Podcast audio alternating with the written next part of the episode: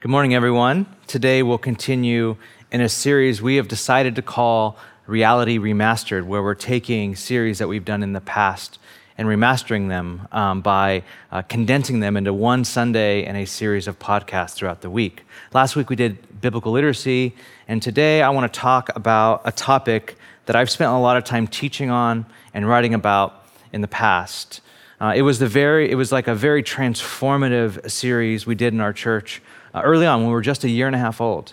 And you can find these teachings on our website under a new identity, or you can read um, actually a, a book I wrote on the topic from our series called The Truest Thing About You. Today, I want to teach on identity. If you have a Bible, please turn to Matthew chapter 3. We'll start in verse 13. I'll read this text and then pray.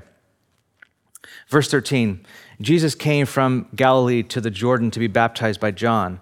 But John tried to deter him, saying, uh, I need to be baptized by you, and you come to me? Jesus replied, Let it be so now. It is proper for us to do this, to fulfill all righteousness. Then John consented. As soon as Jesus was baptized, he went up out of the water, and at that moment, heaven was open, and he saw the Spirit of God descending like a dove, alighting on him. And a voice from heaven said, this is my Son, whom I love, and with him I am well pleased. The word of the Lord. Let's pray. Lord, I pray that, um, that these words here, the words of the Father spoken over Jesus, that are true of Jesus and because we're in Christ are true of us, I pray that these words would, be, uh, would go down deep this morning, that would transform us in a way that goes beyond my words into your words, Lord, beyond uh, the medium of watching church online to your spirit with us right now, uh, saying the words over us. You uh, are my son, you are my daughter, and I love you, and with you I'm well pleased. I think of Jesus even right now, like how I put my daughter to bed, just how I'm so proud to be her dad. I'm so proud that she's my daughter, and I'm so pleased with her. These are the words of of a loving father over a child. And I pray that they would be spoken to us by you this morning in Jesus' name. Amen. Amen. Jesus uh, had an identity. He lived out of a core truth about himself. We read this in our text uh, just a second ago. There's a truth about Jesus that he lived out of that went so deep that he embraced with the core of his being. His entire life was shaped by these words I love you, you're my son, and with you I'm well pleased. See, all of us live our lives from some core truth about ourselves.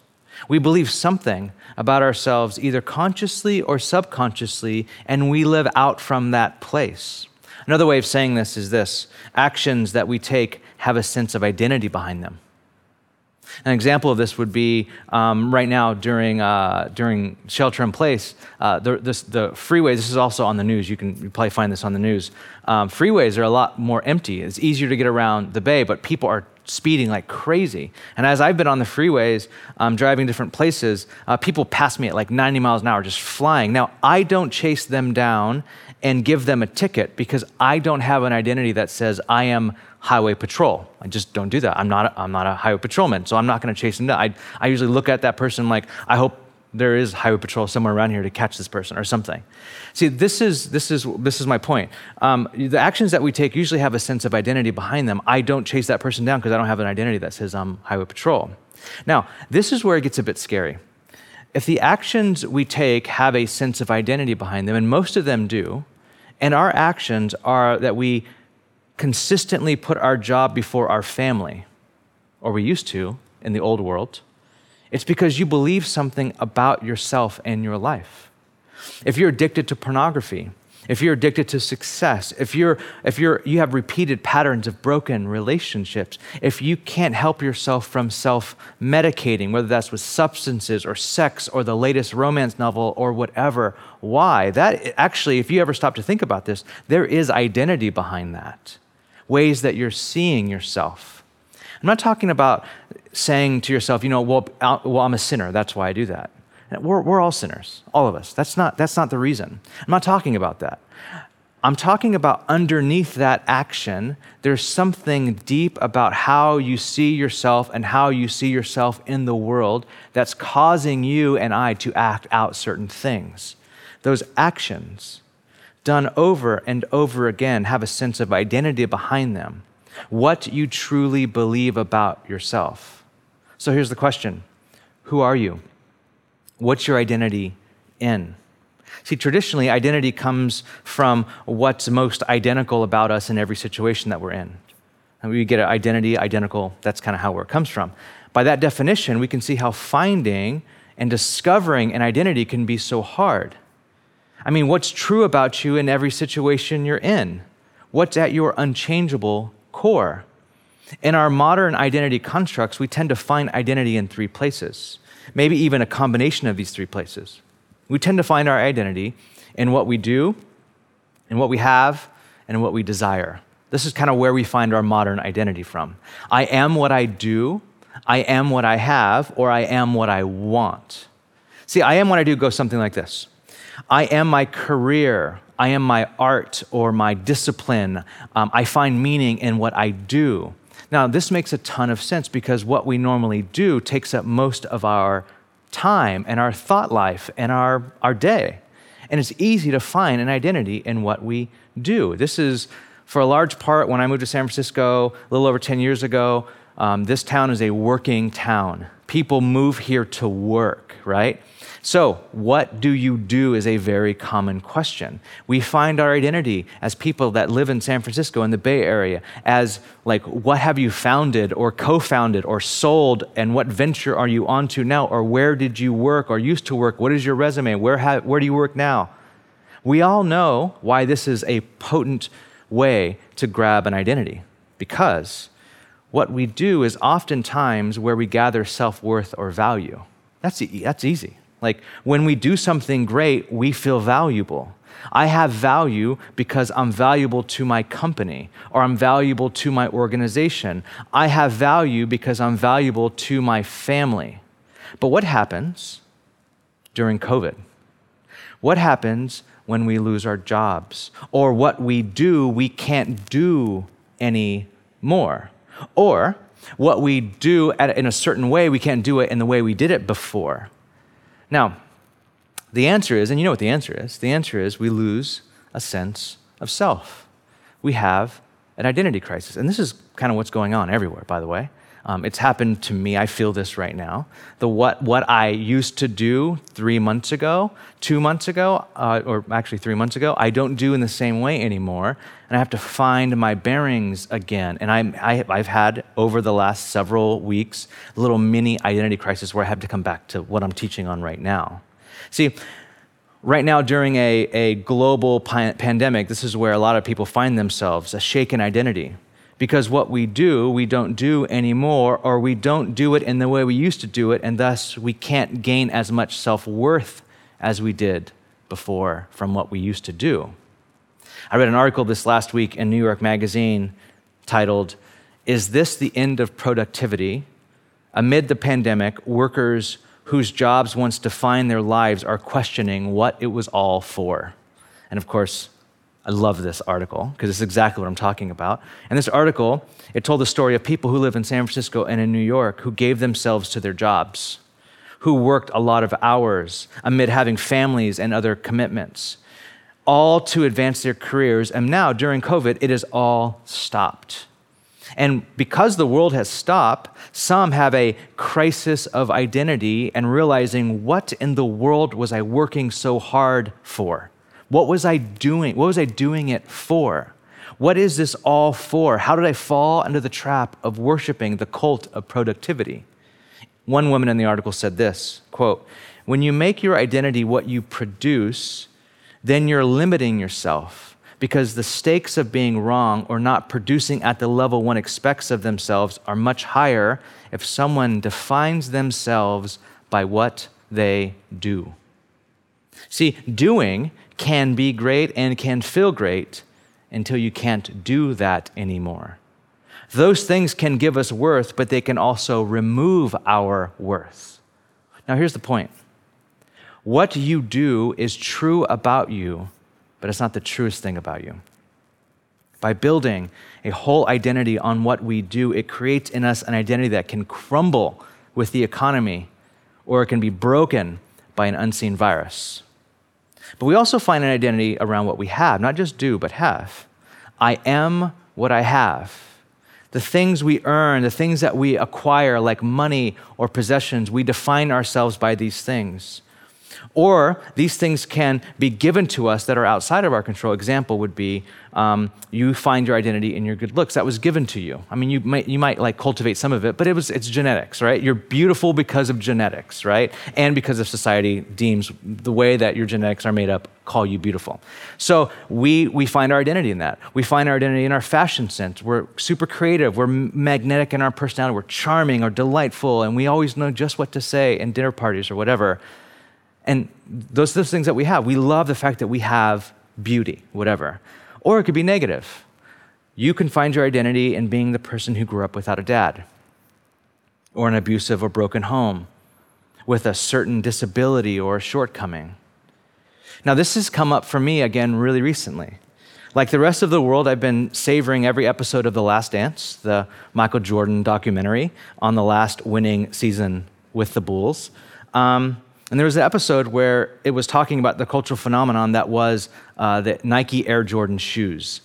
And uh, that was honestly a little triggering for me because everyone on social media, whatever, was like talking about their first Jordans and when they got them and waiting in line when they were a kid and whatever. And um, growing up, I couldn't afford them at all. Couldn't, I mean, couldn't afford them at, at all. And the closest that I got was a, a pair of knockoff Air Jordans from a shoe store called Payless. And I was made fun of, all in sixth grade, for wearing uh, knockoff Air Jordan 4s. And um, I, I started, I didn't know this at the time, I was defining my identity by what I don't have. I don't have nice shoes. I'm not enough. I'm not worthy. And guess what? People are telling me I'm not enough and I'm not worthy. It's not just in my head, people are saying that to me. But we know how this works, right? We, what, what happened was, and this is what happens in every coming of age movie, right? Every underdog type movie. As soon as I could, I, as soon as I made my own money, I can start buying my own identity. And so I would buy my identity through buying nice things, through saying, I'm not that anymore. Look at what I have. We do this all the time. Now, there's silly illustrations like shoes, but actually can run pretty deep. And there's really large illustrations of this by our productivity, the fact that you can never earn your parents' love. And the only way you can earn your parents' love was by having good grades or going to get good grades. It wasn't that you were enough, you had to do something, perform something, be something else. This is how this works. I am what I have is an identity structure that's built on our modern idea of consumerism and ma- the self made person. And what, the, what are the effects of this identity structure? Well, if we have money, we tend to want to have more money. If we have good looks, we have to keep our good looks. And so life becomes about consumption, about never having enough and always trying to have more. What you have or do not have is true about you, but it's not the truest thing about you. Lastly, we form an identity, identity around what we desire. I am what I want. I am what I desire. We say things like, I want to be true to myself. I am not my, my job, or I'm not my art, I'm not my family. I am me. I am whatever I desire. However, I want to express myself, that's who I am. We live in the city of that, right? San Francisco is the city of I am what I desire. I am what I want. Don't tell me what I am. I am whatever I feel I am. This is also where we construct and form a sexual identity. I am what I desire. I am what I am who I am attracted to. Now, in this identity structure, we are told that we need to remove all constraints of society maybe even take hallucinogenics. And when we find deep down who we really are, deep, deep inside of us, that's who we are. I am what I desire. Now, what you desire may or may not be true about you, but it's not the truest thing about you. Now, the problem with these identity structures, from what I do, what I have, to what I desire, is that you're forming an identity around moving parts. Because there's nothing about what you do that is 100% secure. There is nothing about what you have that's a given. Anything could be taken away from you. We all know this. Health, wealth, relationship situations, we're living that globally right now.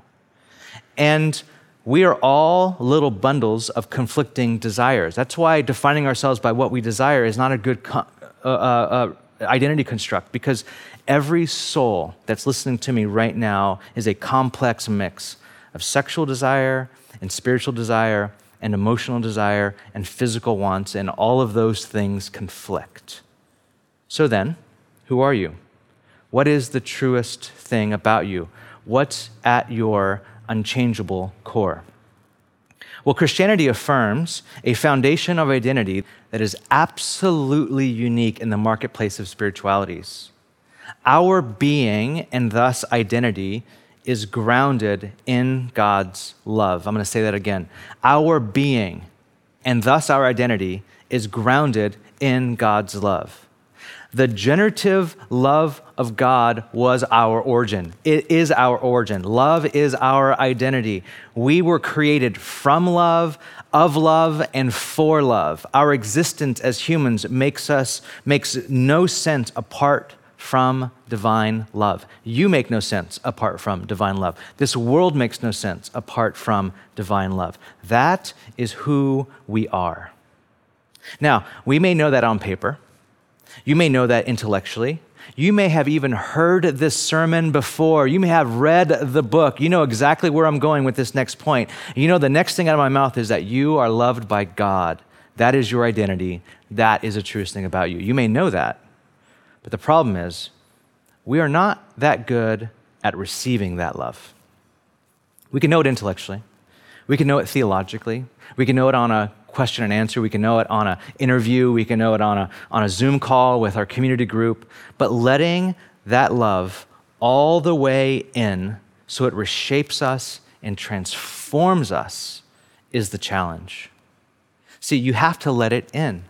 You have to embrace the love of God through Jesus. As in, you, have you have to let the love of God in you. You have to let God love you, and you have to let God love all of you. Do you realize that God loves you as you are? As you are. And understanding that reality, understanding that God loves you as you are right now, understanding that is the only real way you can change. It's the only real way that you can be transformed and move towards your true identity in Christ. You have to almost realize that God, in all of your brokenness and all of your sin, I have no idea what you've been doing the last couple of months because I haven't seen you, but all of that stuff, all of the confliction, conflicting desires, all the sin, all the, all the waywardness, all the anger, all the grief, all the stuff, God loves you right now as you are.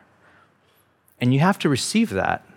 You have to let that in and to the degree that you let that in, to the degree that you believe that, not the cleaned up version of yourself, not the like, oh, I'm going to clean up my life before church resumes in person again, not that, right now, as you are.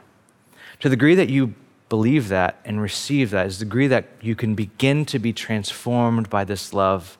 Because that's, that's the way love works. You have to let it in.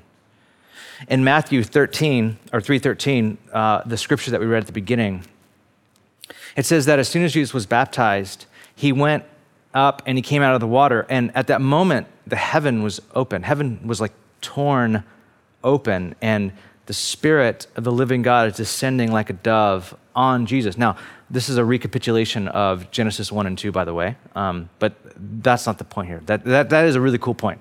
But what's going on here is this next sentence and a voice from heaven, and this is the Father's voice, a voice speaks and says, This is my Son whom I love and with whom I am well pleased. Now, this is the voice that the Father speaks over us. Now, you may be thinking, I am not Jesus. And if God spoke a voice from heaven to me right now, it might not be that pretty. It might not be that nice. It would probably sound a lot different than that if there was a voice that broke through heaven right now. Listen, Christian teaching and theology says that when we become followers of Jesus, what is true of Jesus becomes true of us. This is exactly what's going on in this scene, this water baptism scene. Jesus steps into the waters of baptism. Now, here's the thing John, remember at the beginning, John's arguing with him. No, no, Jesus, you can't be baptized. I should be baptized by you. This is a baptism of repentance. This is a baptism of people saying they have sin, and you are sinless. You don't have any sin. You're flawless. Why are you in the water? Now, why is Jesus in the water? This is a really good question. Why is Jesus stepping into and being baptized? Jesus is stepping in there not to be cleansed from his sin, but because he steps into our experience and we get to step into his experience. That's what's happening in the baptism. He steps in ours, and we step in his. Do you see how this works? That's what the argument that he had with John is all about. No, you can't do this. Jesus says it's how this whole thing works. I take your place, and you take mine. So Jesus steps into the River Jordan, and we get to hear the words that are true of him becoming true of us. He steps into our mess, and we get to hear the words spoken. This is that, do you see how that's, that's what's going on here? You are my beloved, in whom I'm well pleased. Now, this was before Jesus did anything. This is the beginning of his ministry, not the end of his ministry. He didn't have to prove himself. See, action flows from identity, remember? And the action of Jesus from this point on flows from the fact that he's beloved of God. He's loved by the Father. He's secure. And actually, if you jump to the very end of the book of John, Jesus um, uh, takes off his outer robe and washes the disciples' feet about to go to the cross. And John says it's because he knows where he came from and he knows where he's going. The reason why he's able to serve and give his life is because he knew who he was. He was secure in the Father's love. He was secure that this I can I can obey the Father's will even though it's going to cost me my life because God loves me and he would not let me be put to shame. This is how it works and because that's true of Jesus, it's now true of us. The second reason why I share this story is because we, like Jesus, have to receive this love as an identity.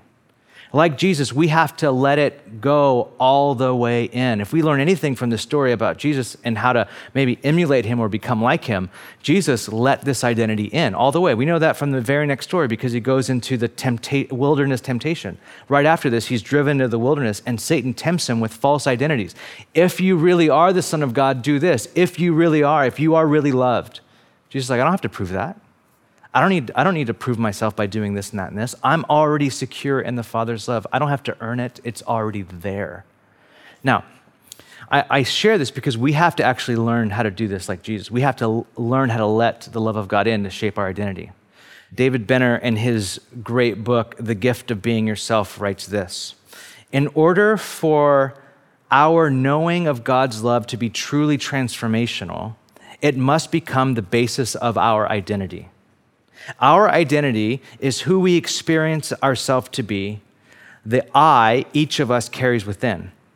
An identity grounded in God would mean that when we think of who we are, the first thing that would come to mind is our status as someone who is deeply loved by God. You see how this works here? The first thing that comes to our mind when we think of who we are must be not a description of what we do, our job, our relational status, our stuff, our sexual desires, our sexual orientation. No, it has to be someone who is deeply loved by God. When we get that right, when we start to, like Jesus, take that in, in order for our knowing of God's love to truly be transform, transformational, it has, it has to go all the way in and begin to be the basis of our entire identity. When we think of ourselves, we think of ourselves first as, I'm loved by God. This is what makes identity so hard to figure out, though. We have to let God's love in, we have to let it transform us. But of course, the question is do we? Do we let it in? And if we don't, which oftentimes we don't, why don't we? Because, and here's why we don't because it's much easier to let other stuff in, to let other stuff define us. It's way easier to be defined by our careers if it's going good than defined by God's love. Because the career that's going good, we we feel like we've done that. We've earned that. I deserve those accolades. I've worked on my physique. I've worked on my resume. I've worked on my company or whatever it is that we do. And it feels a lot better, but it's not as sustaining. It's not as life changing. It's actually easier in some ways. Curt Thompson, psychiatrist and author, touched on this in his blog, uh, blog post that he posted last week, where he said, Before COVID 19, we didn't know how much we were using all our stuff and experience to make up for the vacuity in our souls that has needed to be filled with love for longer than we knew, but that we have ins- instead laden with other merchandise, material, and otherwise this is this is the experience right? This is it. This is like when, when covid happened and all the stuff that we were so kind of addicted to and travel and restaurants and work and the way that we worked and the people we worked around all this other stuff a lot of us like why are we here? Like a lot of people are asking why do i, why do I live in san francisco? Why do i why am i doing what i did? Why what, this isn't this isn't the same. And we realized that we were actually getting our little hits off of all of the stuff, and now that's gone. And we realize that we have this vacuum, we have this void that needs to be filled with love, that needs to be filled with the love of God. If that describes you, you're not alone. You're not alone. I, I've felt this as well. Actually, all the spiritual writers that you read that talk about identity say the same thing. They know it intellectually, but God takes us on a wilderness journey of some sort to actually get this deep in. This is the single hardest part of being a Christian and being transformed by God by, by reordering our identity so that the truest thing about us becomes how we actually how we operate and see ourselves. Getting the truth of our belovedness to the core of our being. Now, how do we do that? How's this done? How do we participate in getting the truest truth to be the truth we see when we look at ourselves? And the answer is this it's a theological concept called union with Christ, union.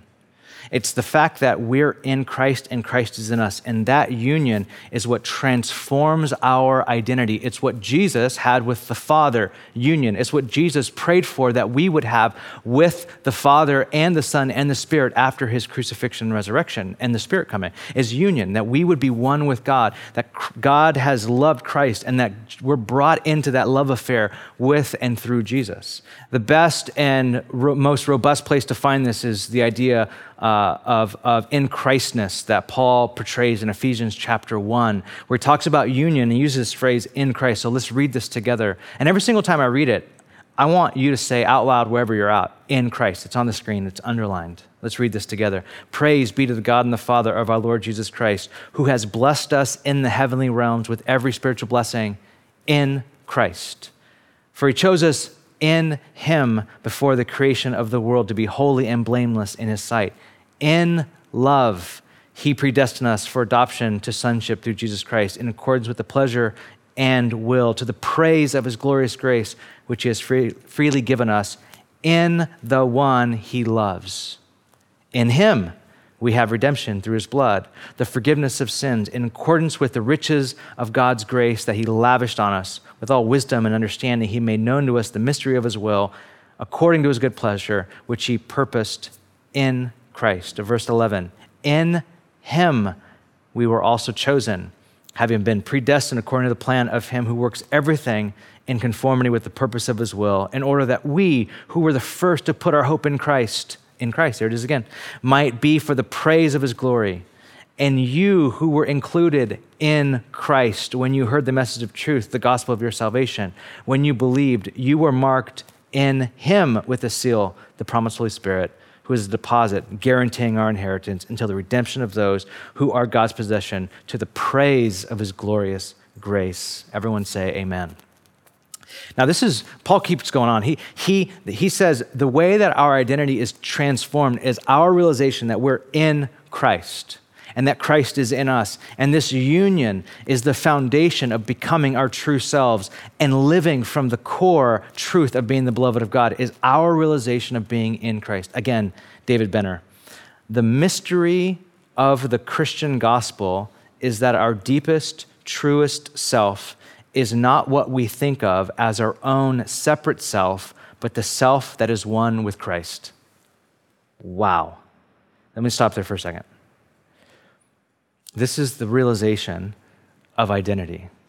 It's like, it's not me apart from God that I find my identity. And some of you are there that have walked away from Christian tradition, Christian faith, uh, certain types of belief that you're kind of shedding, maybe some of the stuff that you grew up with, some of the beliefs that you grew up with. And you think, we think, we kind of are going to find ourselves out here. You can only find yourself, your true self, in God. And so I'll read this again. This is so good. The mystery of the Christian gospel is that our deepest, truest self is not what we think of as our own separate self, but the self that is one with Christ. This is the reason that the self that embarks on the journey of Christ following is not the self that arrives. The self that begins the spiritual journey is the self of our own creation, the self we thought ourselves to be. This is the self that dies on the journey. The self that arrives is the self that is loved into existence by divine love. This is the person we were destined from eternity to become, the I that is hidden in the I am. The I that is hidden in the I am. Now, this journey must start with allowing the love of God to be received by us right now no matter what you've done or where you are at. If you're at your lowest point in life right now, or you're living your best life, we have to let the love of God in, all the way in. We have to allow the, our union with Christ to begin to transform us. But we must be honest with God and ourselves with where we're at right now. We have to be honest. Reality must be embraced before it can be changed. Our reality must be embraced. Where we're at in life right now, what we're addicted to, what we're afraid of, what we don't want to become, what we are becoming, all that has to be embraced. Your temptations, your proclivities, all of that right now has to be embraced before it can be changed. See, a lot of us think that we come into Christianity as denying all, all denying ourselves and following Jesus, and though that is very, very, very true and biblical, and Jesus said that, we, we don't really have an idea what that means. We, we don't know how to deny ourselves because we don't know ourselves. We haven't embraced ourselves as Christ embraced us and allowed his embrace to transform all the, the broken and twisted parts of us. We have to allow him to do, we have to let him in. This is where confession comes in. This is where sitting and allowing God to into the, the rooms in our hearts and our lives that we have locked to him. This is where we have to let Him all the way in. We have to be willing to accept ourselves as God accepts us fully and unconditionally, just as we are. And only when that happens does the process of God's unconditional love begin to take its full effect. So I'll close here. Church, you are loved by God. You are accepted by God. You are put in right relationship with God, not by your own doing not because you have the right family, not because you have the right education, not because you have the right desires or attractions, not because you have the right job, but because of Christ's life, death, and resurrection, and Him inviting you to follow Him and you choosing to make Him the Lord of your life. That you are accepted by God because of what He's done for you on the cross and through the resurrection. That's who you are. I'll close with this teaching would not be complete without a quote from Henri Nouwen. So I'll close with this. Henri Nouwen says, If you know you are the beloved of God, you can live with an enormous amount of success and an enormous amount of failure without losing your identity, because your identity is that you are the beloved. That is who you are. Let's pray. Lord, I just pray that um, I pray that this week we would begin to metabolize some of this as we let you all the way in, as we uh, we start redefining our lives and the way we see ourselves by being loved, by being the beloved of God. That that becomes our truest identity, and every other identity structure, every other way that we want to identify ourselves, falls in line and underneath this supreme identity that we're loved by you that we were created out of love and from love, and we're going to love, and you're moving us towards that. I pray that um, if someone's listening and they're not a, a, a Christian, they're not a follower of Jesus, that today they would hear you inviting them to, to step into love and forgiveness and hope and resurrection right now, that they would receive you as their Lord and Savior, and thus be, be uh, these words spoken over them that were spoken over Jesus. You're loved. You're my son, you're my daughter. I'm well pleased in you. Pray that would happen today all over the place. In Jesus' name, amen.